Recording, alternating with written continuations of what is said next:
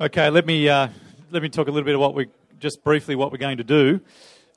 Uh, underline again that what we have here is one way to do church, and we don't advocate it's the only way to do church. What we want to see is working from principles, uh, theological principles, principles, pragmatic principles, wisdom, and uh, forming uh, a ministry shaped in that. And different contexts, different cultures, different circumstances, different leaders, all of that shapes and impacts how you do things. So please keep that in mind as we go through this. And really, we've got two sessions. We've got EV under the bonnet now, and then I think there's a session this afternoon after afternoon tea uh, where there's a series of seminars. One of them will be, I think we've called it the Pathways. Um, and what, what I what I'll intend to do with you now is is just lay out something of the shape to our church introduce you to each of the senior leaders who run uh, various dimensions of church life. Uh, just bear in mind, we, we, have a staff of about 25, and so each of these leaders that you'll meet, um, a number of them have uh, staff under them as well. So they're heading up staff teams with very significant volunteer teams that are represented in that. So if I can just pick one, Magnification has a volunteer team of 90 something. So, so John's work kind of manages that crowd of people. Uh, maturities, I'm just sitting here. Let's uh, staff. You've got three staff, paid staff, working with you, and volunteer base of about 130. So they're, they're major works in their own right. And in many ways, what's happened here at this now we're talking a scale that when we started, uh, when we started, it was just me. So we're, we're in a different place. But um, I, what I'll do is outline the structure of church now. We began with this in mind when we started 16 years ago. Um, this is not kind of an accident of circumstance, it was manufactured and engineered through to.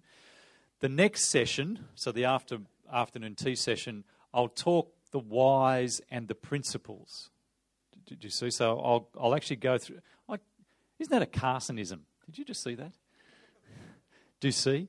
Uh, we'll, we'll, talk the whole, you know, why it is we've gone this particular model. What are the, uh, what's the way in which each aspect of the work relates to the other? We'll give a bit more of the principled engine that drives it all. So that's the next session. This is just to give you a quick brushstroke of the, the structure as it is, not the whys of the structure. Does that make sense? The whys will come later. When we started church, we, we had a mantra that we used quite often. It was building Christ's church by the proclamation of the gospel. So our big thing was to build Christ's church by the proclamation of the gospel. And I would sing that song everywhere. And we had newcomers uh, suppers at our place. We did that every month uh, for 15 years. It's only been the last 18 months that we've stopped having them in our house. And I don't go to them anymore, but that's been a, one of those sadnesses. But my wife and I would host every month a new group of people uh, twice in January, every every uh, month of the year. And, you, and I would outline what we're about. We're about building Christ's church by the proclamation of the word, and I'd go through each of those things. Building, we expect growth, both spiritually and numerically. And I'd unpack what that meant in terms of application for people who were joining us. Then I'd talk about Christ. The central uh, dimension of our church is focused on Jesus. It's not a. It's not um, focused on the Spirit, it's focused on Jesus.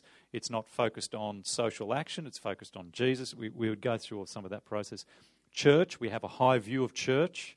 We are committed to the uh, salvation won in Christ, but the implications of being brought to Christ, united in Him, is that I'm united to others, and so church is a very high part of who we are.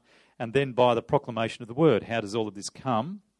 Uh, and I'd unpack effectively my evangelical convictions about the power and place of the scriptures in our life together, how it was central, and so on.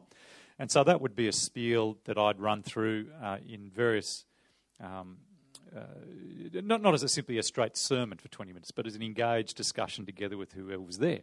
And uh, that's been the engine that's driven us. But behind that, or, or as an application of that, perhaps, building Christ Church by the proclamation of the word, is we, we've been pursuing the 10% vision. We want to see in this region 300,000 people, we want to see 30,000 people in church. And at those newcomers events, in every other context I could, I'd sing this song about the fact that there are only 6,000 people in church on the Central Coast in every variety of church, except uh, Protestant variety of church. Uh, 6,000 people. To get to 30,000, you need to add another 24,000 uh, people. Uh, and I would then talk about a lifeboat. I would unpack the um, the fact that uh, we are a lifeboat. Ch- the church is a lifeboat on an ocean full of drowning people. Uh, we want to see 30,000 people saved into the lifeboat. EV is a lifeboat. Uh, we want to see it grow and start new lifeboats, which means we expect growth, we pursue growth, and we're concerned for people who might join us who had a, an aversion to growth. And I'd use the lifeboat illustration to explain that by saying, um, what do you do when people complain in the lifeboat that we've already got enough people in the lifeboat? Thank you very much. And if you add more people, I won't know everyone anymore. Do you know? And everyone kind of you get this embarrassed laugh. And I say, what would you say if someone said, "Look, don't keep putting more people in this lifeboat. It's big enough as it is." I'd say, what would you say if you were in the lifeboat and someone said that? Invariably, someone says, I'd chuck them out to make more room. Uh, and we'd have this whole very engaged discussion about church not being about us it's about saving people from hell through the proclamation of the word. And so all of that's been embedded in our psyche as we've gone along. It's, I don't underestimate the importance of having to reaffirm that. Uh, the old adage is that vision leaks, and you're only a month off it having leaked. And so we often reaffirm that one to one, small group settings, uh, uh, pulpit, AGMs, all kinds of different contexts we keep pushing that agenda. Now, given that the task is 30,000 people, and I'm going to come back to this in a little bit more detail in the second session, given the task is that of that scale, um, we need a considerable investment of energy. If we're going to reach 30,000 people, 30,000 people, we need to do a lot more than just the corner parish church in a nice little building. We need to be thinking much larger and bigger. And for us, it became a matter of how do we manage scant resource and mobilize the resource we've got to build scalability and to build the ability to have a platform that will multiply and grow. Now, we've developed over the years, but this wasn't far from. I'll show you the parts that were far from. Now, this is, I'm sorry, this is the best I could do at short notice for you, okay? There's a, that's the working slide of what we call the matrix. Can you see that? Now, you don't need to read all the words in it, but uh, what it is is you've got, in fact, I can't even see it. You've got at the top uh, lead pastor, you've got below that uh, the position uh, in charge of purpose pastors, and then you've got a series of five purpose pastors across the top. Got that? Uh, there's an admin support centre across the side and a church council that provides uh, partnership with the senior minister. And there's a whole dimension of thinking that we've gone into this, which we won't do right now. Um, but we have a member of church council sitting here, and if you want to actually ever dig into his head, you can. It's a scary business digging into his head, but you can do it.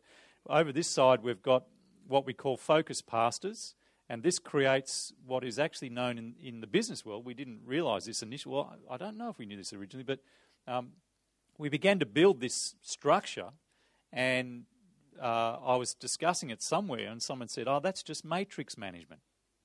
So there's actually a whole world of corporate governance that operates on this model called matrix government uh, ma- management. And so these up here are the people who manage the uh, lead our focus work, which many places consider a congregation. So I can't see what that top one is. It's it's breakfast. So there's one of our congregations happens at 8 in the morning on a Sunday. That's called Breakfast Church. And we have Glyn Carney, who's the focus pastor for Breakfast Church. Uh, and he's, he's got a particular role. We'll get him up in a moment and here's something of what he does in, in the membership. He's also got the cap called Membership Purpose. Uh, and we've got 8.30 Church, Saturday EV, Peninsula EV, Youth and Children. They're all focuses. Now, what that creates in our structure is a, a two edged leadership. When we started the church, we had one focus. It was, uh, it was me as the focus leader for 930 church, which is our only service. And my job as a focus leader was to build into the church the purposes of church and get them resourced. And all we've done now is just keep adding another focus leader. And so this structure here is in place, and we just roll it out into another focus. Does that make sense? We just roll it out into another focus. Uh, and it's all so easy. But um, my intention now is to get up each of these guys, to give them a couple of minutes, and it's only brief because we want to try and give some time for questions, for them to share something of what they do, what's their purpose, what's their job in this. And just think again, uh, you may go, freak out, I haven't got all of that. We're just talking you with one service with these kind of tasks or purposes that need to be achieved. Make sense? Um, so the whole thing is is scalable. Uh, and then we'll go for questions. So let's go. Let, let's go mission first. One of the things that we try and do, we have a calendar day every year, and we've done this from the very beginning. The the work we always set our church up to run it through mission, the mission grid, as the first port of call, and um, and Craig's been with us I think about 18 months into the church plant, you joined us. Is that about right? A century, I think it's been. it's been a long time. We're worn. But, um, uh, and we do that to make sure that we set up the work of church in a way that best enables us to hit the mission agenda. And the classic illustration is fishing. When's the best time to go fishing? Um, there's two ways to consider that. The best time to go fishing can be when I find it easiest to go, or it can be when it's most likely to catch fish. and so we've worked the whole of church to set it up so that it's not convenient for us, the fishermen, it's the best time and place to catch the fish. But um, I've just intrigued. Give us your talk. What, what's uh, what's mission? How are you running it? Uh, what's it all about, Craig? Well, mission's internal and external. That is um, uh, local mission and mission beyond us. That that is, say, Australia wide, uh, overseas. So they're the two broad dimensions of that. Uh, as far as overseas or beyond us, non-local mission, that's um, thinking through who we're going to support, uh, raising the support for them, profiling them in church, arousing in church a, a desire and a recognition of who our mission partners are. Uh, and so I work with a, a fellow who's a returned missionary, uh, and he does a fantastic job keeping up across all the congregations with our external mission stuff. So there's external mission. Um, local mission is uh, our um, uh, our desire and attempts to reach the local community with the gospel, and so that involves um, contact and connection with people who aren't Christians, um, evangelizing those. Uh, and um, seeing them converted and established all the way through to the point they are established Christians, and I can pass them on to uh, Andrew Robson, who's here somewhere, uh, his group there, which is the maturing um, arm of church, and so they would take those guys on from there and aim to mature them through to uh, fully mature uh, uh Christians who uh, who are part of the normal processes and life of church. Part of that local stuff will involve the marketing, so our signage and the way we're the way we're viewed in the community and our ability to promote what's going on. Um, and part of that, of course, will be skilling up and equipping local members of church here so they can actually do the work of evangelism. So there's the thumbnail sketch. Can you tell me? Um, so you started uh, about 18 months in, so 14 years ago. Um, how much energy has gone into getting the work to be focused and effective in its whole mission exercise? Is it, is it, I guess what I'm saying is it a, has it been something you've done on the side? Has it been something that's needed considerable resource and energy and effort? Um, yeah, hard to speak quantitatively, isn't it? I've had a couple of different areas before, and I've let go of some of those to take on just the mission area. So yeah, it requires a lot of energy. It didn't in the initial stages because we didn't do anywhere near as much. Uh, so it was me, uh, and I'd run Christianity Explained, and I'd find people who could do that kind of thing and equip them to do that kind of thing. But we did it on a very much smaller scale than we do things now. We didn't. We did it in a. We did it in a. What I would suggest is a private setting that is in someone's lounge room, and for reasons which I'll discuss later, um, for those who are interested, there's a um, there's something about that which will never reach a great scale. I think Uh, so we've changed the nature of our work over the years. All right, we'll get Craig. We'll have questions in a little while. We'll get um, Craig back up, of course, to do that. But it's been I, with all of these guys. Craig's been with us for so long, but it's been uh, instrumental. It has been extraordinarily, desperately important to have someone whose DNA is gospel-hearted, mission-minded, and Craig has infected people with that. Um, and so, I think someone asked. It might have been Hands about raising up leadership you, you've, you've got to find, you've got to develop and cultivate people who have that, uh, put them in places that can then be infecting of others. And uh, Craig has done all of that. Um, let's go. Let's go mag next, and then we'll work our way through uh, the pathway.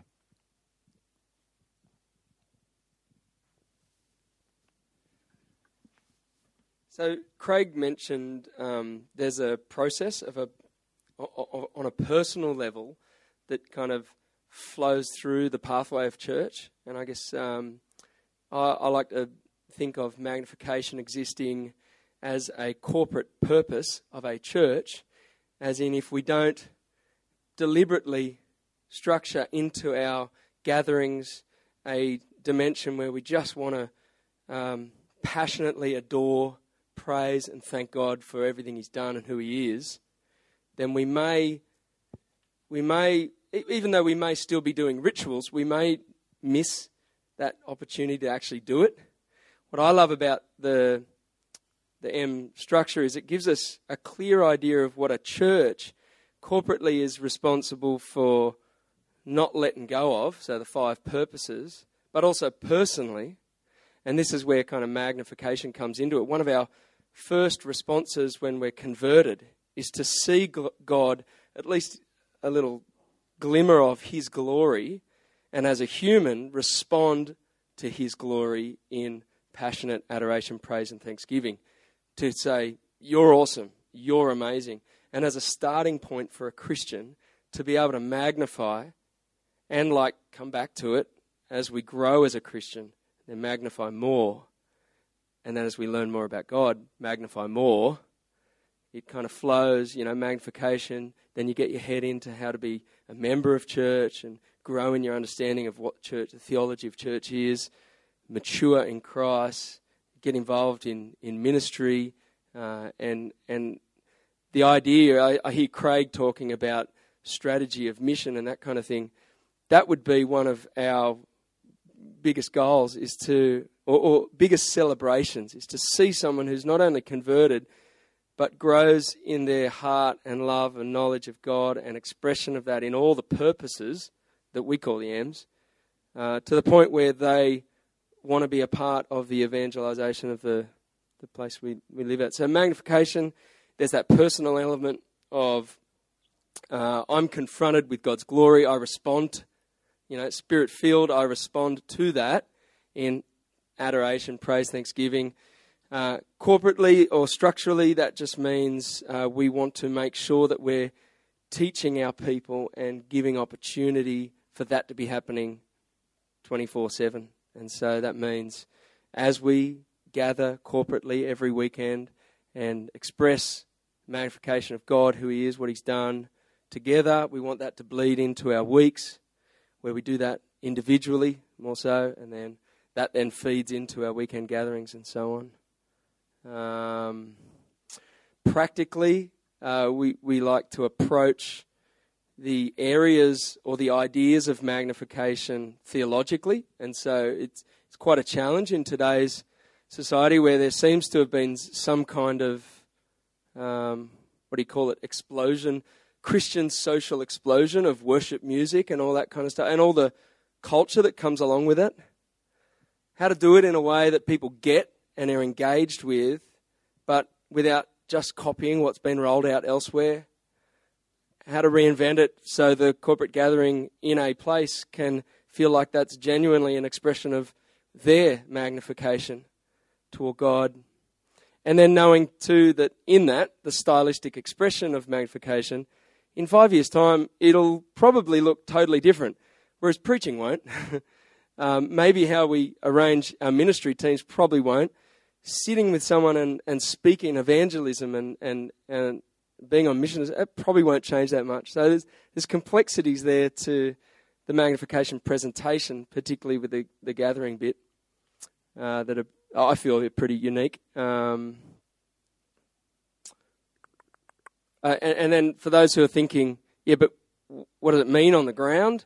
Well, it just means basically the teams of our volunteer guys who put heart, soul, and mind into it, given their giftings, with uh, essentially, like time wise, it ends up being essentially the gathering of church. So the production, the music, the sound, the lighting, the opportunity for us to do all we can to be undistracted in engaging in the gospel and responding with heartfelt praise and that kind of stuff. It bleeds into our prayers, our Bible reading, even, and um, so it's all those teams, teams of people. Is that is that all right?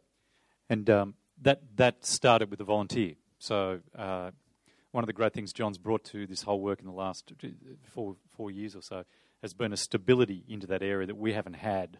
Um, it's been an area of great um, turmoil or stress and strain. Um, yeah, the people we've had leading the magnification areas, they're still around. They're still largely walking with the Lord. Mm-hmm. Um, but I think the nature of, I think it's got a lot to do with what I mentioned about the whole surrounding culture of the Christian contemporary worship movement or whatever you call it. Um, it creates a lot of pressure. Yeah, yeah. And and then as you know teams grow and more people are there and then people start talking, I want this and I want that and yeah, I, I think, yeah, I, I can't really speak for what things were like beyond five years ago. But yeah, I, I think we've deliberately aimed toward consistency up the front. And what we've found to tie in with the mission stuff, if we consistently work towards a presentation, now, given there's going to be variations of it, different people leading song or different people leading prayer and this and that, but if we work towards consistency, that gives our members the confidence to invite their friends because they know what to expect.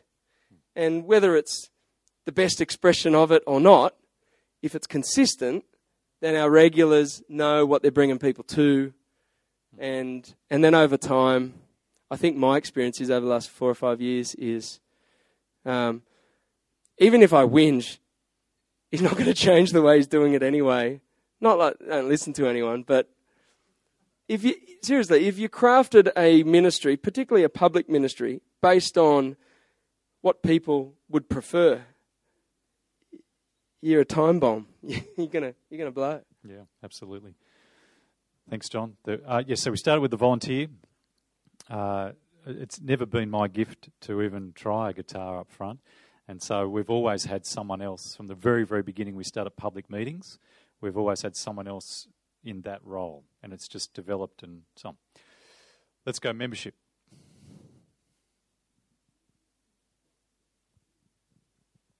This is Glenn. Glenn's been with us since the year 2000 when I sent him back to his church. You, you meant to cheer when people say membership, everyone? Ooh, yeah. Thanks be to God. Uh, yeah, thanks be to God. Um, how long I've been? 10 years, I think. 12. 12 years I've been with EV Church. Um, I, came as a, um, just like anyone else comes to church these days, looking for a church, and uh, uh, somewhere along the way, I started working for the church. And uh, I did that because I, I, I, came right up through the volunteer ranks. Actually, I was in the in the membership world. Um, I got really captured by that, and uh, and for the last seven years, I think I've been working here full time. Membership is the um, uh, probably the worst title of all the M's. You know, it's like, got to call them all M's. Why would, why would you do that? Um, membership, for a lot of people, is misunderstood, but basically, uh, we're all about people, and we're all about loving people and moving people into church life. Uh, we're all about um, connecting, and so we've developed uh, in each congregation teams of people that help people get met and get moved. And we've got a philosophy that we've held tight and continue to hold tight where we go um, to all our team. We go, size is unimportant to this. Small church can be cold. Big church, it's unimportant. What you've got to do is be strategically directional. And so we have a motto that goes, that one is the one, the only one you have to worry about. You don't have to worry about the next one, just that one. And so we just focus on one at a time. Uh, that somewhat keeps us sane. Um, membership kind of bit problematic because you invest yourself a lot in people's lives. You you move with them. They don't all move in. They sometimes move out. Um, but you invest a lot into them because we're really committed to the idea that church is a gathered community under Christ of all the gathered ones. Um, we, we want people to understand their gatheredness and what it means to belong, uh, not just to a good church, but uh, what church really means under God. So, to do that, um, and it's a broad area. You can imagine it's a broad area because you're dealing with connection, you're dealing with care, you're dealing with community. And so we've got teams and all. I was just thinking about team numbers. I think we've got 360 people running around. It's broad, wide. Um, people who are watching out for people coming in, people who are butting up with people to help them come in, um, people who are working in pastoral care. Um, now, pastoral care across a big church, you imagine, uh, is a big project, but we do most of our great, uh, best care in growth groups. It's our primary place, but outside of that, we've got a whole bunch of teams that pick up people in hospital, funerals. Um, they do a lot of care work in each congregation. But we've also got people who keep looking at how we create a sense of community in a big thing. What does that look like? For a church to grow big and be cold and aloof would be a wrong outcome. So we've got people who are charged to, to consider how can we keep investing into that area so people continually consider themselves this is my church, I can express it, I'm connected, I know where care is coming from, and I feel like I'm in a community. Membership, yeah? Yeah, is that enough? That's that's excellent. And what you've got with Glenn is someone who personifies.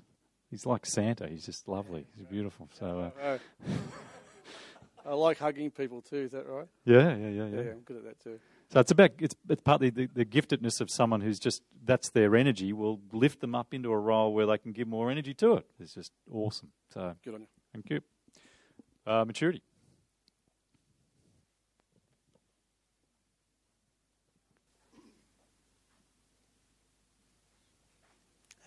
Um, so in uh, maturity, um, we're concerned to see that everybody in church is grounded and growing in Jesus, that everybody's thriving as a follower of Jesus.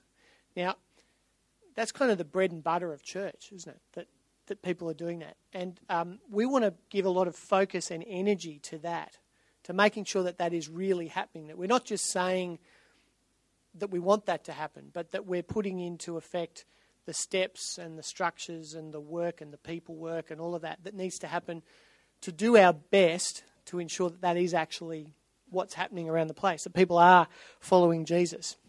There's a couple of issues in that. One of them is that uh, people, and especially men, especially adult men in our culture, are very time poor. And so, one of the things we've recognised is that the reality is that for most adult men, they'll come to church. As they mature, they'll commit to being in a growth group. And as they mature a little bit more, they'll commit to being in a ministry of some sort. And perhaps over time, their commitment in that ministry might grow. There's very little space for anything else. Um, unless you take down one of those structures, you can't really add other structures in. So, organised, systematic, one to one processes across church that different churches have tried. Uh, I've yet to see that actually work in an organised, systematic way. Ad hoc it works, and we'll talk about that in a sec. But in that organised way, men's ministries, those kind of things, where they work, they work at the cost of other structures. And so what we've we've done effectively is realise now what's got to, what it, what it means is everything that's going to happen for a person in their ongoing maturity, year in, year out, has got to happen at church, in their growth group, in their growth group community, and part of their ministry team. That's where they're going to uh, get all their input, really, uh, besides encouraging them to read the, Bible themselves and all that kind of thing. So what we've done in, in maturity is we're, we're restless in digging into working out how to make all of that work better. We're always digging, we're always trying to work out how does it work? How do people actually grow? Are these structures working? Are these things we're doing working? But in that restlessness, we've got a very uh, great commitment to stability of our structures so that people are clear what we're doing uh, and, and how they kind of fit in, but that they um, but that in that those things are working better and better all the time. Um, so as we um, as we've dug into that, what we've we've worked out is one of the most important structures in, in our in our system for seeing people growing is is obviously an elemental structure is that they're digging into the Bible for themselves. You're not going to follow Jesus. You're not going to grow in your love for Him and follow Him more and be more grounded and growing in the faith if you're not digging into God's Word. So that's what happens at every level there. We're always, you know, we're, we're on about preaching the Word, we're on about uh, digging into the Word in our growth groups. We produce materials like, uh, we call them daily reading notes, which track our Bible series. So we, we do the same Bible material in our growth groups as we do in church. So the, the growth groups lead church. So you know, on Wednesday night you'll do the passage and then it'll be preached on on Sunday. Um, we're, we're concerned to um, to have people digging into the word and, and doing that well. Now, obviously, what that means is digging in in the, the growth group and training a leadership team that can actually, in each group setting, uh, teach the Bible well, as well as facilitating all the other stuff that needs to happen in that group setting to make uh, to see people thriving and growing as Christians. So what we've done to try and support leaders, we, have recognised that even our growth group leaders, they will just struggle to be able to work out how do I actually make this all happen. So some of them will spend all their time preparing studies, and even in the study, they'll spend the two hours doing the exegesis and then get to the end and go, ah, oh, we didn't get to application again, let alone prayer, let alone finding out how people are going and that kind of thing. So we've worked out all kinds of ways to help the leaders to do all the things that they need to do. So, some of the key things we've done there is introduce a thing called a community leader, which is a, a senior pastoral role in church life, um, mainly by volunteers, where we get exemplary leaders who um, lead a group of uh, five to ten growth group leaders themselves, encourage them, train them, sit in their group and, and, and work out how they're going and what they're doing. Uh, and that's been a really important structure for us. It's taken about, it took us about six years from conception to actually getting it working. So it's been enormous energy because what it means is you have to take your best leaders off the line and put them into ministering to other leaders, and that's been really, really difficult. But what it means is we can bring in more leaders. So one of the things we've got here is is a, a, a uh, it sounds cruel, cruel to say, but but in a sense, we, we, live in an outer urban area. We're not laid on thick with um, highly educated people. You know, we're not running a university ministry. So we need to be able to, to, to be pulling in lots and lots and lots of people to lead groups. Uh, and if we limit it to the, the, sort of person with two degrees and who've done a, a year at Moore College, we're only going to be able to run eight growth groups. We actually, at the moment, we have about 90 groups, and you know, if we're going to keep growing, we need to be deploying more and more and more. So we have to support those people. The community leaders are key to that.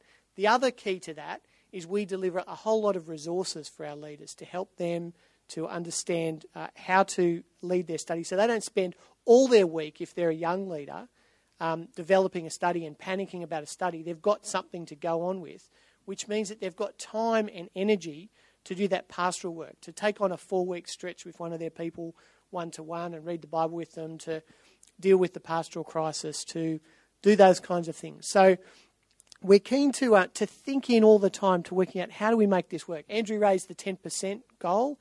We're we're really quite serious about trying to design church so that we can keep growing. That we won't be limited by the fact that we've only got eight guys that fit the, the model of being the ideal growth group leader. Um, so there you go. There's a quick, really quick review. Yeah, and just just to say, so Andrew's theologically educated, uh, was in uh, pastoral ministry, ordained ministry in another context, but um, has has been able to bring that theological mind to the analysis and consideration of how we actually theologically uh, develop leaders and group work and so on. So it's been enormously valuable. Yep, awesome. Come back. Uh, ministry.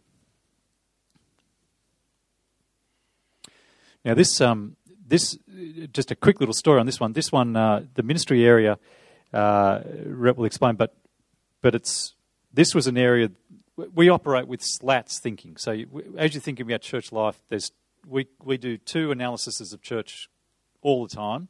Uh, what are the what are the platform structures to put in place to proactively move things forward?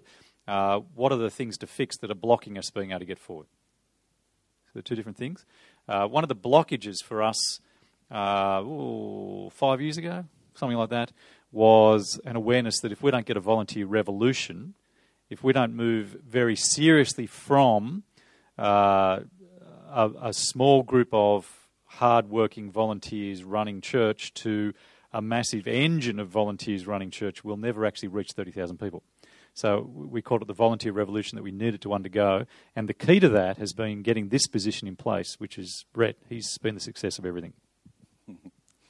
That's an overstatement, but anyway. Uh, he's been very But you'll accept it. I'll accept it. Very gracious. Um, I've been in the role for three years, and I'm sure you all appreciate your ability at a, at a blunt level, your ability to survive in ministry is your ability to to get the people who join with you and actually make them see them be, become mature and actually minister with you. That is, if you don't do that, you're dead. I think most of us are aware of that. And uh, I, one of the things, the keys to our team has been at the team that's been together for a while. I've been here 11 years. I worked in the youth area, then the night area. And it doesn't matter really where you are in ministry, whether you're the church planter or whatever ministry, that ability to quickly move someone from someone who's uh, just a new convert to actually someone who is joining with you in the ministry is critical. And you, you must, as you appreciate, develop a skill to do that uh, as quickly as you're able to mature them into maturity, uh, into ministry. Now, there's two aspects of ministry. Obviously, now, what's nice about the fact that you need to do that practically is the fact that, of course, Jesus calls his people to do that very thing. That is, they are called to do the works of service that God has prepared in Christ Jesus for them to do that general laying down their life of sacrifice, uh, Romans 12.1, a living sacrifice, but also to give themselves to the specific work of the work of the Lord. The 1 Corinthians 15.58 that we're always, that we're never to, to give up uh, giving ourselves to, to never tire of, because we know that work is not in vain. And we need to convince people through the scriptures that that is the life that they ought to live because it's a life of satisfaction and joy. Now, there's two aspects of this ministry there's the recruiting of people into the ministry, and then seeing them trained in that ministry. And so, on the recruiting side of things, we, we grab them at the point at which they're um, joining, uh, becoming members. We have an establishment team, that establishing team that places them then in the growth group. And then once they're established in that, after a couple of months, we seek to place them in ministry teams. Why? Because when you're part of a formal ministry uh, team, it's helpful just for living a life of informal ministry, sacrificial service everywhere. So one bleeds and helps the other. That kind of support and vision helps that, um, that purpose take place. And so we have a group of volunteers that are one of always grabbing the new people in church and placing them into ministry teams, and also um, going over those people in our teams and seeing how they're going or where our spots are. Uh, then the other side so if you like there, what we're trying to, um, so that's the recruiting team, but what we're trying to create a culture is of push-pull. We're pushing people in the ministries, but we want our ministries to be such great places that people are always um, evangelizing how great ministry is and so pulling people into ministry. Come and be a youth group leader because it's the best thing you should do with your life. Come and teach scripture in a primary school because there's nothing more important you could give your life to. We want that kind of stuff happening, push pull. The other aspect of ministry is um, training people. And so we have in here uh, seven, 700 plus people in, in ministry. We have to see training happening at every level. So we think about that like a training hospital. There are hospitals all over the country, but some of them are training hospitals. That is where training happens at every level. So the accountant has account, other accounts people beside them. The doctors have doctors in training beside them. Nurses, nursing. So we need training at every level here in our church. And so at that level, we create training at every level. So our, our team members, volunteers are being trained. Our team leaders, about 150 or so, are being trained through a thing called Building Leadership.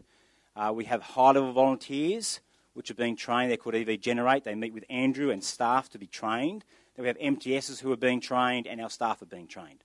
Training church like a training hospital. So recruiting, training. That's an overview. And what, what you've just noticed there is that um, that's a considerable amount of thought gone into how to make a church a training church. Uh, what I'll talk to you about next session is um, how do you ever get there when you're on your own? You know, it's kind of yeah. Now, uh, I think I've, we've done all the M's, haven't we? So that's that's the top end. Of have, have we missed anyone? It's late in the afternoon. It is a horrible. That's, that's right. So there's there's the uh, that's the M work. Their job is when we were one church to build their their work into that into that group. Uh, but as we add in another, what their job is to build it into the next and into the next and so on as we work down the line there. So let me now run you through this whole part of the matrix, which is what we call our focus work. And Tim is the Tim is one of the main focus leaders in a couple. Well, he's the focus leader in a couple of our areas, and also he's the um, the kind of point of contact for focus leaders back to the senior leadership.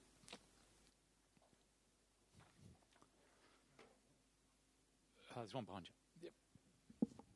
So what we're attempting to do, and I say attempting because we are just trying to figure it out, is we're trying to pull away from the traditional congregational pastor model, the Baxter model, where you've got one guy being a generalist doing everything for everyone. He's the one who does the pastoral care, he does the visiting, he does the preaching, he runs church, he does everything. And we we we're deliberately pulling away from congregational pastors um, for a couple of reasons. Number one, it's got an inbuilt um, glass ceiling in that one guy will only be able to do so much and no more, according to his own capacity. So, most churches running with congregational pastor model, each congregation will get to, I don't know, whatever it is for that guy 100, 120, 100. Some guys can push it to around the 150 mark, but very rarely push through 200 and beyond. So, we, we were pulling away from congregational pastor model f- for a growth reason. And, and that would be enough in itself, really, because the task before us is to reach as many as we can. Um, but we're pulling away from it also because we're convinced that doing things this way means people do actually get pastored better.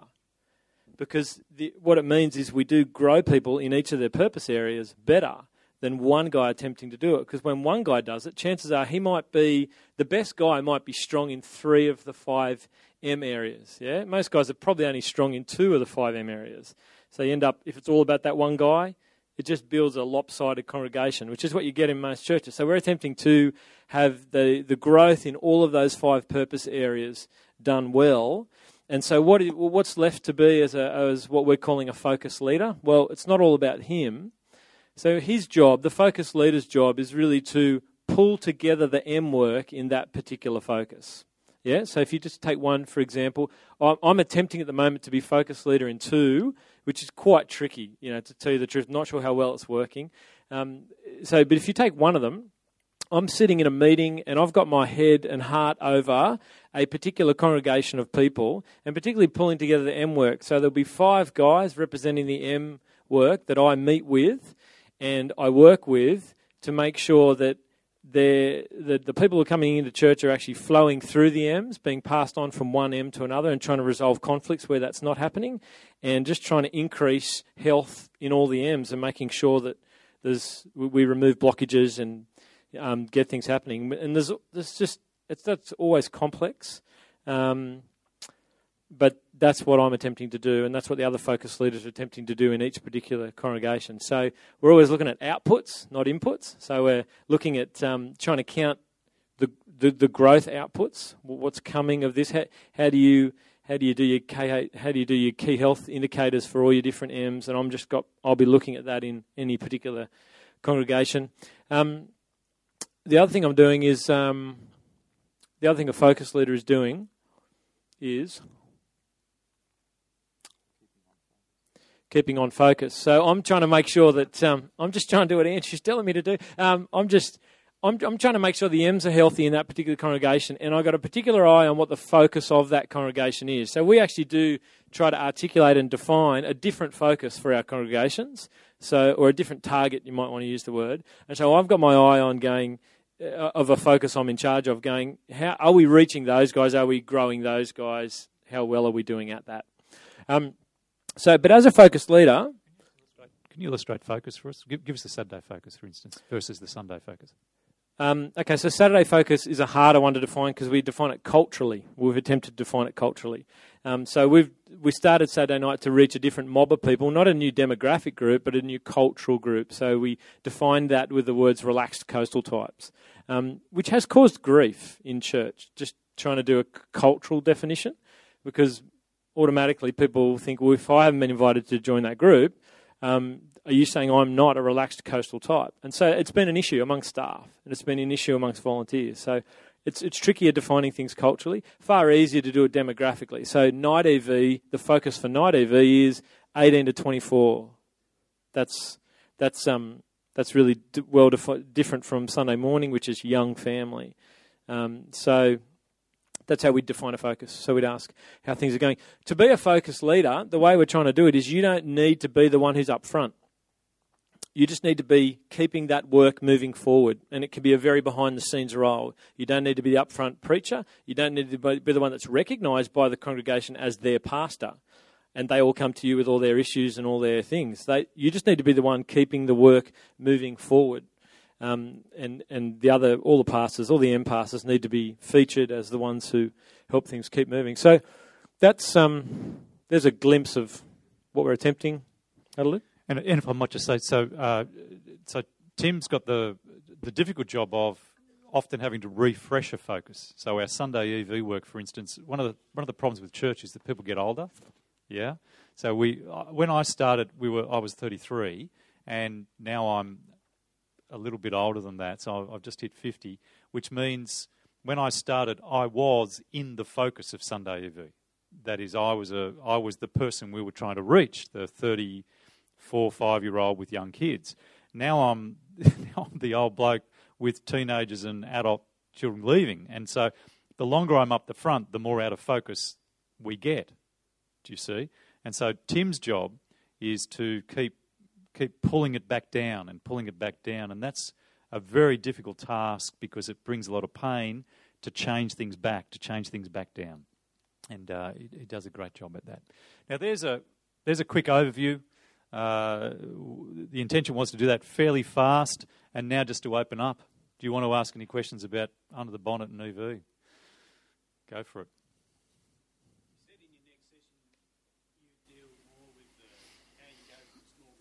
Yeah. Do, do, you mind if we, we could talk about that?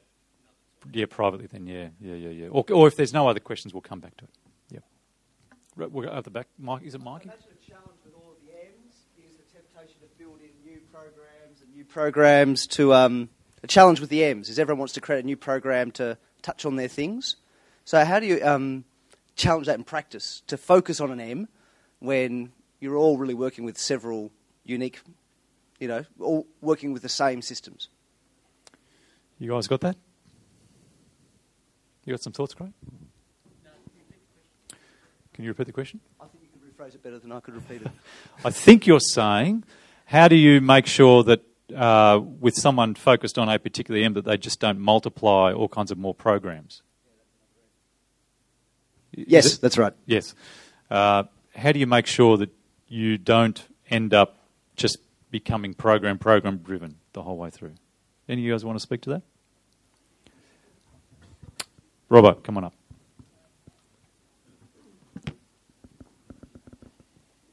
Um, so this is a partial answer, but, but a partial answer is we're, we're actually quite ruthless. Who asked the question?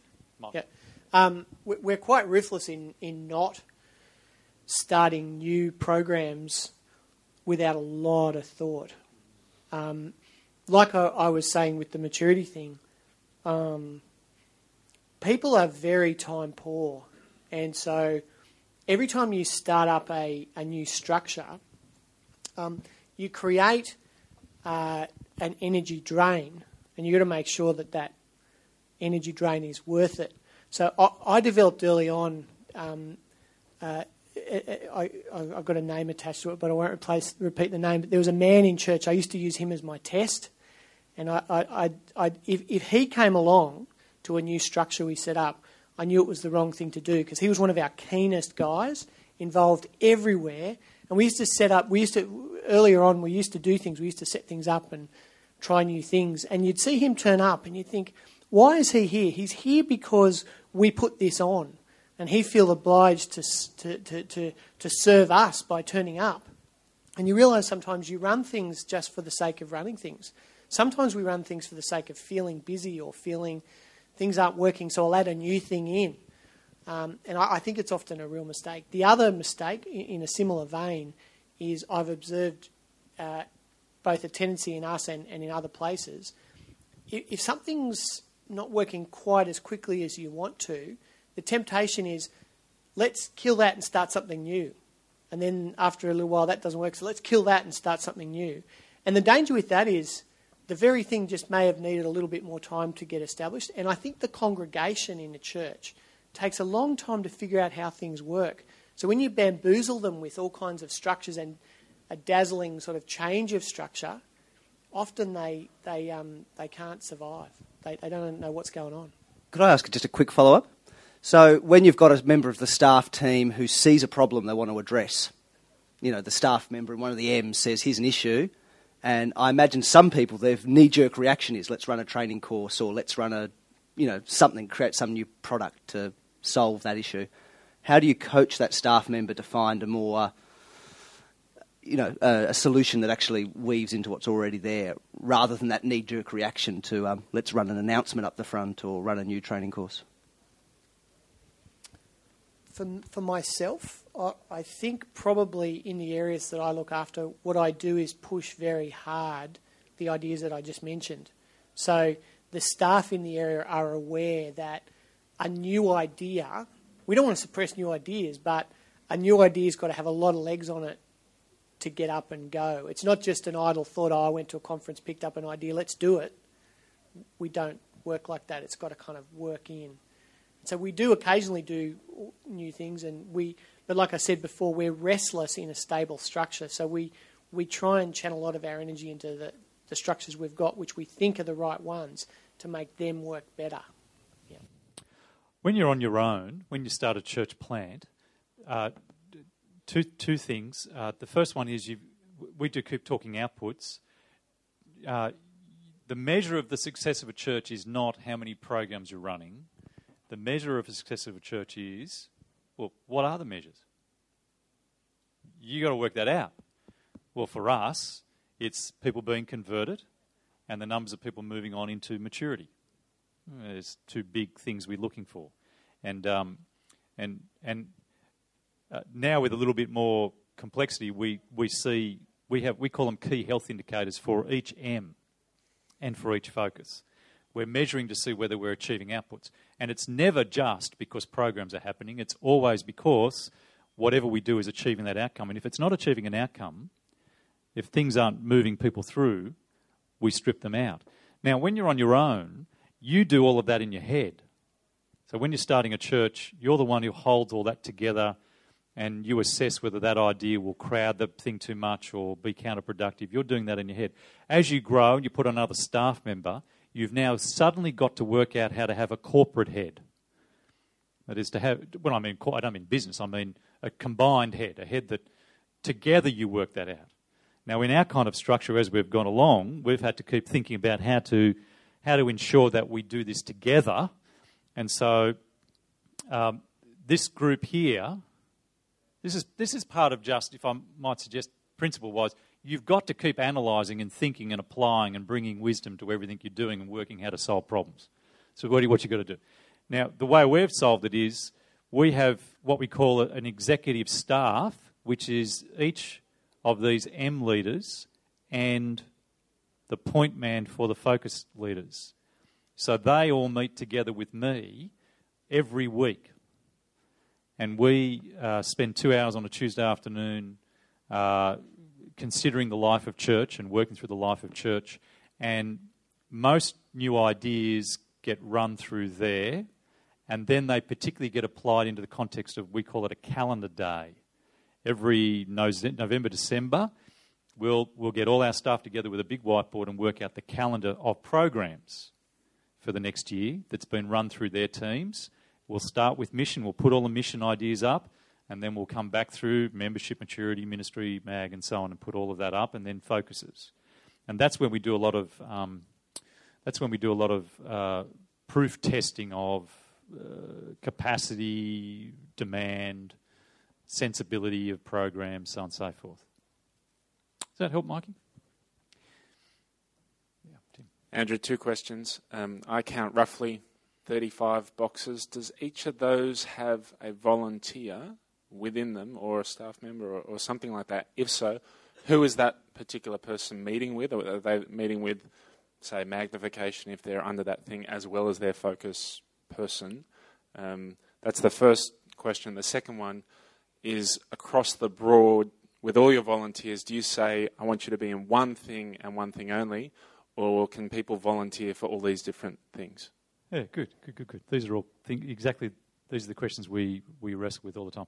The um, uh, the idea is that each box has a person in it, whether volunteer or staff.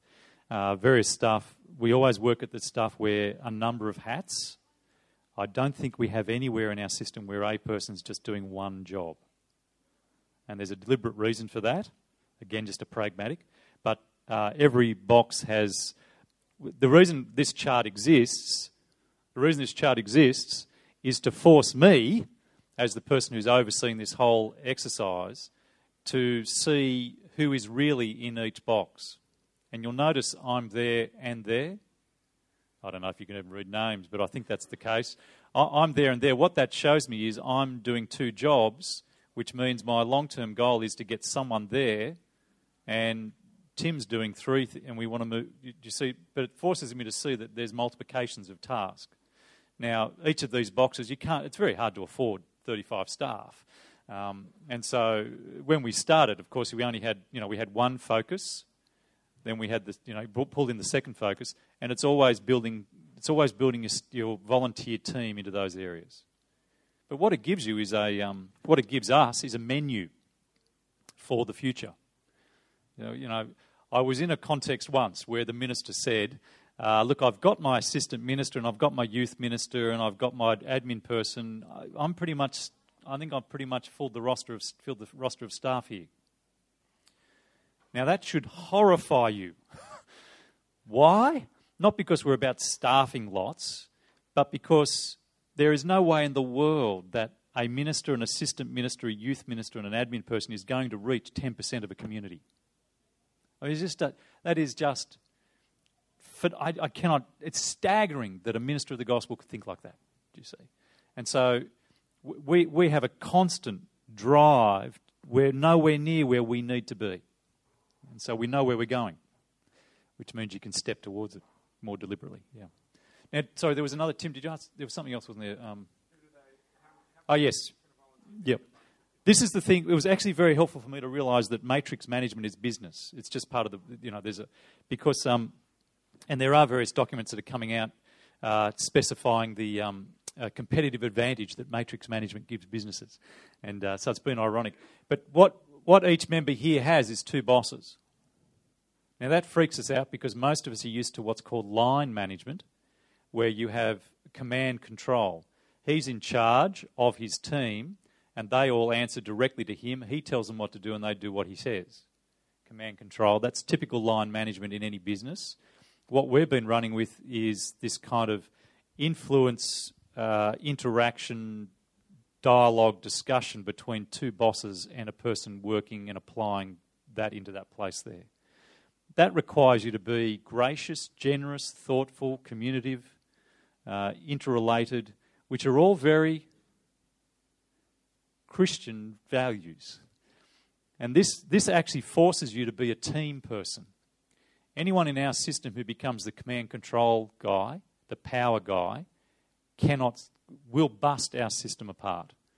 So we're built in a way that actually stops you being that. Um, but what we have then is what's called a responsibility splitter, where you have to be careful, you have to carefully split the responsibilities of this person so that some aspects of the job are answerable to this person, some aspects are answerable to this person. And as time goes on, we're developing a collective mind and documenting what that split is. So let me give you an illustration. Um, membership, uh, maturity works out what the what the books of the Bible that we'll be studying are right across EV for the next year. Um, they work out, um, uh, the, the senior minister in consultation with the executive works out the preachers across EV. The focus leaders then work out the application of that into their focus. So, for instance, uh, the focus leaders meet, and we have determined, uh, well, to, the executive have determined uh, preaching ratios of the, the team preachers in each focus. They then work out how to fit that ratio into their focus. You see, what we've done is we've worked out how to have two bosses effectively, and we split the responsibilities across. Make some sense?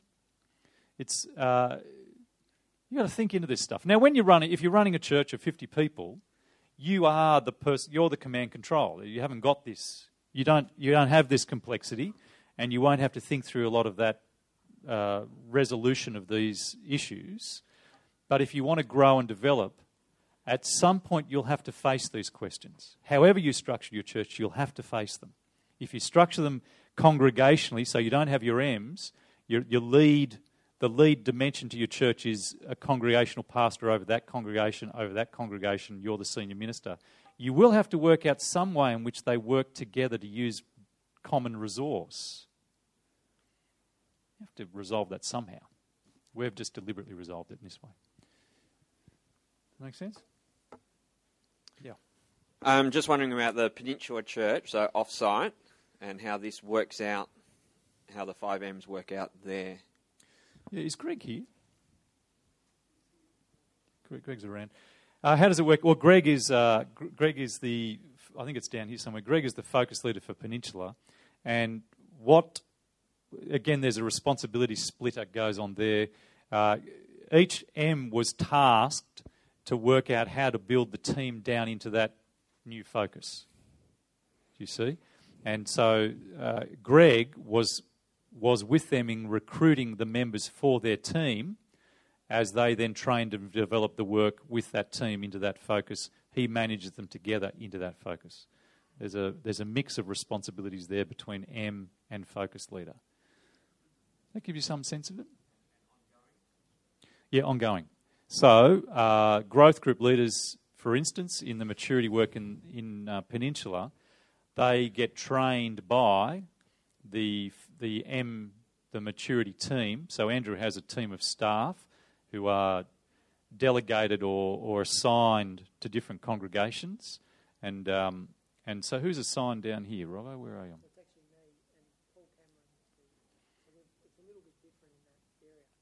So with Peninsula, you've got a volunteer called Paul Cameron, and Andrew with a more direct engagement with Paul Cameron down there.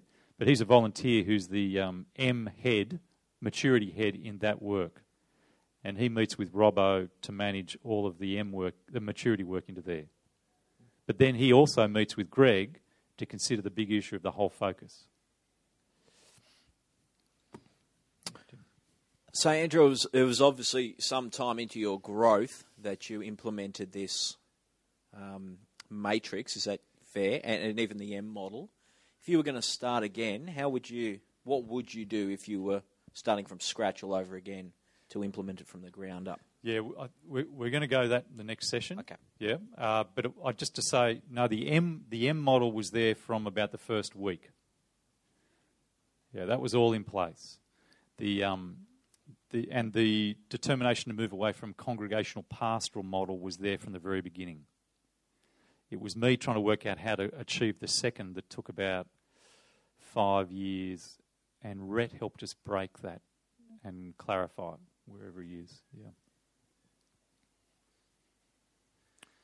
G'day, Andrew. Yeah, I'm Dan. just wondering with the with this model, so someone's got Parkinson's or cancer or just you know a horrific sort of uh, health issue in your church family, and I mean from my experience, growth group leaders normally aren't great at doing the type of pastoral care that might be needed in a family situation when there's a, a terrible health issue like that. So, can you just talk us through what actually happens with pastoral care with major issues like that in families? Yeah, yeah, good. Uh, Or, or, for example, a marriage is breaking down. Yeah. You know what I mean? And it's happening in the growth group. The growth group leader doesn't know what to do, doesn't have the skills to cope with it, all Yeah. that sort of stuff. Yeah. Uh, uh, better than any church I've been in, our growth groups do, leaders do handle that stuff. So, uh, and I would suggest that's because we have we've deliberately resourced in a very intensive way to invest in growth group leaders. So we've paid a lot of money and stretched our self resource to build the support structures for growth group leaders to train and equip them. So we have we, we have better equipped small group community life than in any church I've seen. Um, and uh, so that's the first thing. Second thing is we have a process of escalation. So that if you're in a growth group and the particular crisis, say, use the pastoral one of the marriage breakdown, um, the first port of call is the growth group leader, growth group members who rally around and support and provide community and counsel. And you know, we have growth group leaders who bring them into their homes and all this kind of work. But um, but then they get uh, as the pastoral crisis uh, it becomes too much or can't be resolved there, it gets escalated to the community leader, the CL, um, who then escalates it to a staff member, the M leader, the M staff person in their focus. So, so am I pointing at maturity there? So in maturity, we've got say at eight. Is that eight thirty church? We've got um, Graham Fuller is the theologically trained pastoral staff worker under Robbo in there under Tim in that spot. It gets escalated to him, uh, and if that is unable to deal with it, it gets escalated up, and then escalated up. So every, every issue we deal with in that way.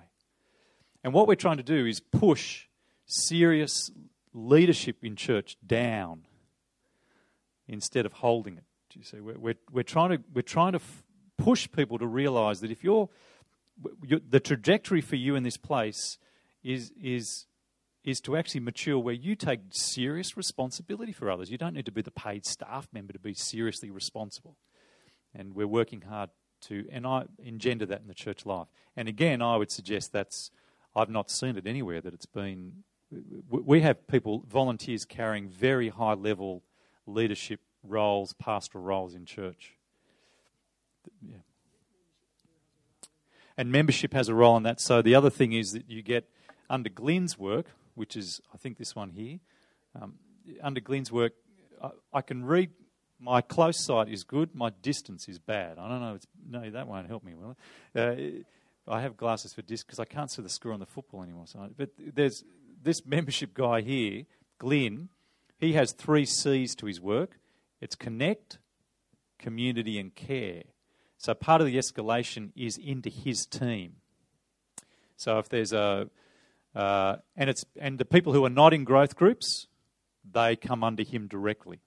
So, hospital visitation, funeral, crisis, family. Uh, if you're not in a growth group, the first port of call is into the membership care. We've got a, uh, Glenn has a number of high level volunteers who do all our hospital visitation, our funeral work, and so on. They're not paid staff. We, we don't do that, do you see? We, Ephesians 4, this has come to life amongst us, um, where we are here to equip and resource others to do works of ministry. Yeah. Hey, Andrew. Um, thanks for that. Just wanted to ask, looking forward to Church of 20,000, what are your thoughts as to pros and cons of this structure? Like, do you reckon this structure, just kind of beef it up a bit, or I, I don't know, um, can hold or sustain a family of 20,000 worshipping the Lord on the coast? Yeah, look, I, look, I think I think it can certainly get us to five and I think I'll retire then, and whoever comes next can worry about it. I don't know. I, I, we, have got um, the uh, the next stage for us is an 1100 seat auditorium down on that front patch of the grass there. We've um, our our hope is to start building March next year, um, where where um, that's a, a warm possibility, though not certain that we'll be able to start March near, but it'll be the year after. It's not next year. So once we've got that facility, it's a tiered amphitheatre auditorium. Once we've got that facility, we have the capacity to multi uh, congregation in that, which could take us to three, four thousand. Um, but we need to invest staff capacity and resource into that at the same time, which is a massive push for for finances. Uh, if we can drive forward at that point, I think we're looking possibly the next 10 years under God that we might get to the three and a half, four thousand mark. Um, that makes me 60. It's probably time for me to. One of the um, one of the helpful little pieces of advice that does the rounds a little bit is that when you get older, you need to you need to be the one in control of your back out.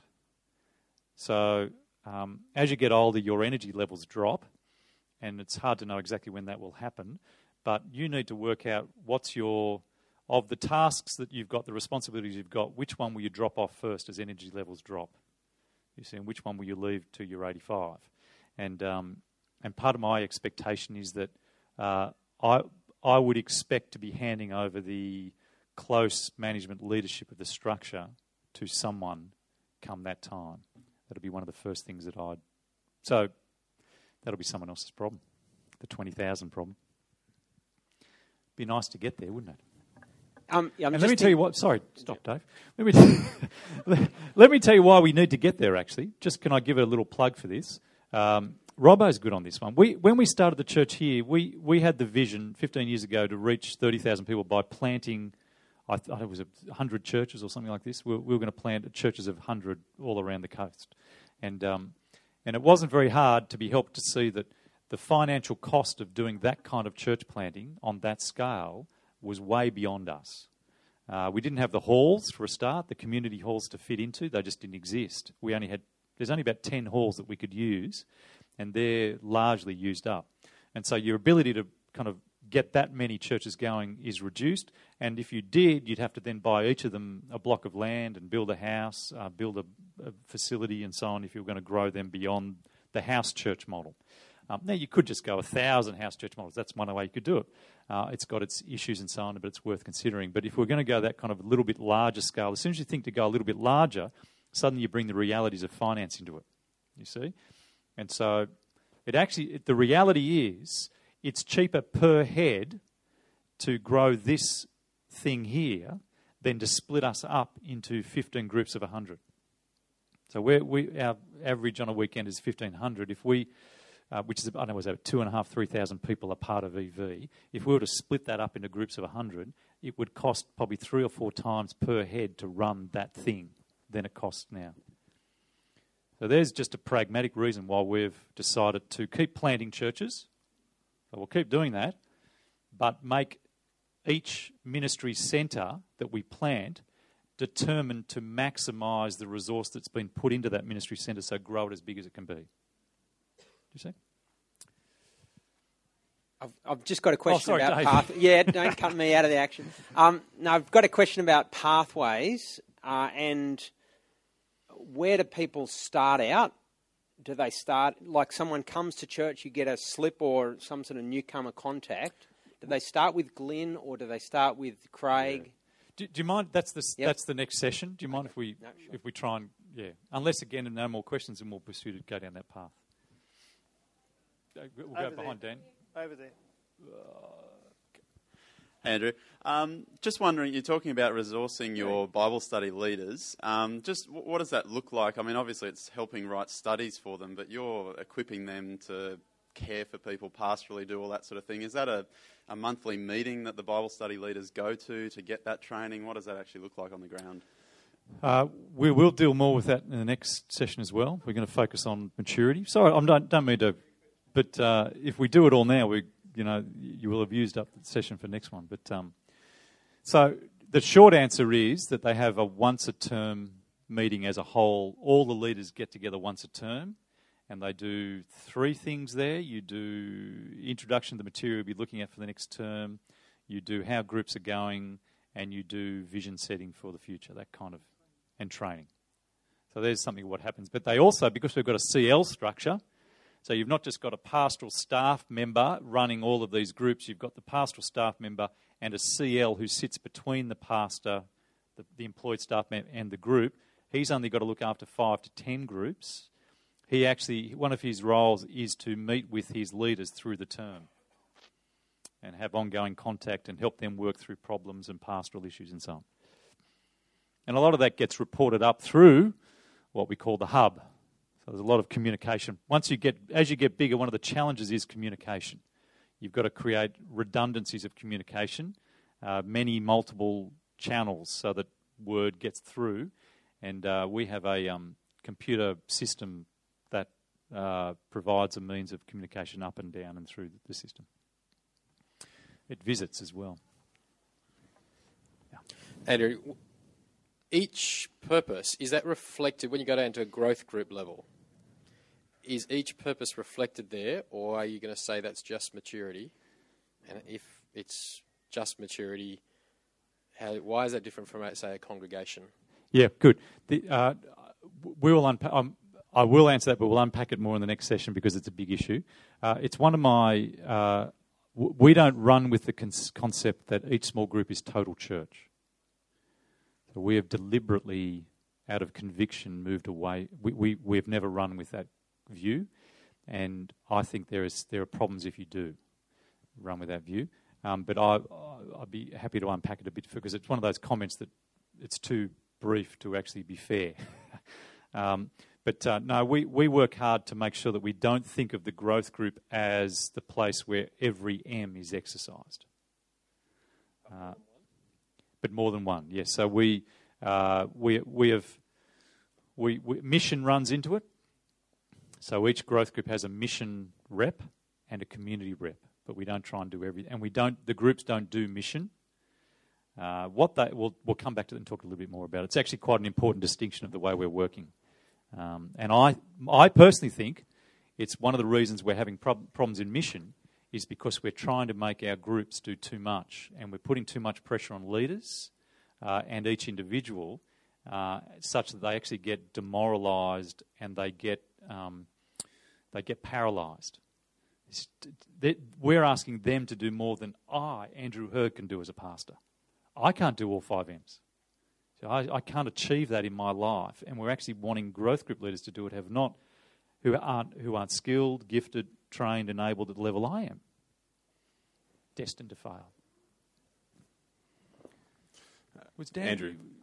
Sorry. sorry. Um, my question has to do with training. Um, for a lot of the purposes, uh, four years at your chosen theological college may not be the best training for that, um, and certain colleges uh, produce very similar type people for uh, one or two particular roles. How have you dealt with the question of the appropriate purpose leaders getting the right training for their area? Um, yeah, and where do you go about? I guess that's that's that's that's the question that I have with this whole concept is how do you? I, I really like it, but I don't feel like in our orbits there are the right training mechanisms for more than maybe two or three of the purposes. We're- We're going to change that. Yeah, one of our medium-term goals is to uh, fix that problem because I agree. What, what our what our colleges are largely developing uh, is uh, first chair preachers, and if we're going to run ministries that reach 10% of Australia, we can't do it by simply pumping out trained first chair preachers. We need to develop teams, genuine teams, where uh, the exercise of gifts is expressed across many people, and we need to find ways to equip those different chairs across, whether they're paid or not. Um, so we have, amongst the 25 staff, I think you might be better at this. We might only have six, six theologically trained, formally theologically trained staff. Um, some of them did it on campus models, and uh, Craig uh, and Kiralee did it by extension, uh, church based. So we've got the whole gamut. So Glenn, for instance, um, you know, he's he's done theological education on the sly, on the side, but um, he's joined us uh, without that background. Um, but there are some areas in church life where that's appropriate, helpful. Other areas it's not. You've got to work out which is which. Now, again, next session we'll actually dig a little bit more into that if you want, want to pursue that. Do you have a like a doctrinal statement or a creed or a constitution or something, just so people that are coming to church for the first time know what EV is on about? Yeah, we have a, uh, after three years of grief and pain, we put together a uh, statement of faith and a constitution. That's all there. Yep. FIEC uh, effectively runs on the constitution that we formed all those years ago. That now, as as the churches, um, actually, I should say the Lakes Church was the best version of. So we had the first draft, and the Lakes guys turned it into a better draft. And so that constitution is now the one that's sort of the, um, uh, the, the gold standard for constitutions that we run out. Yeah. So that's finish. Let's finish. So I'll, how about I pray? And we've got, uh, if you want to, you've got a bunch of sessions coming up, and uh, encourage you to go to those if you can. Let's pray. Father, we uh, pray, please, that you would help us uh, be wise, that would help us in our wisdom, please, to recognise that the beginning of wisdom is the fear of you, uh, and that, please, from that base, appreciating the word that you brought to us, we might be people founded in your word, uh, humble before it, committed to its proclamation, and that as you send your word out through your ministers, please, that you would change this country. And we ask that you might turn it around and bring a great revival, uh, that thousands and then millions might be converted to Christ. And we ask it in Jesus' name. Amen.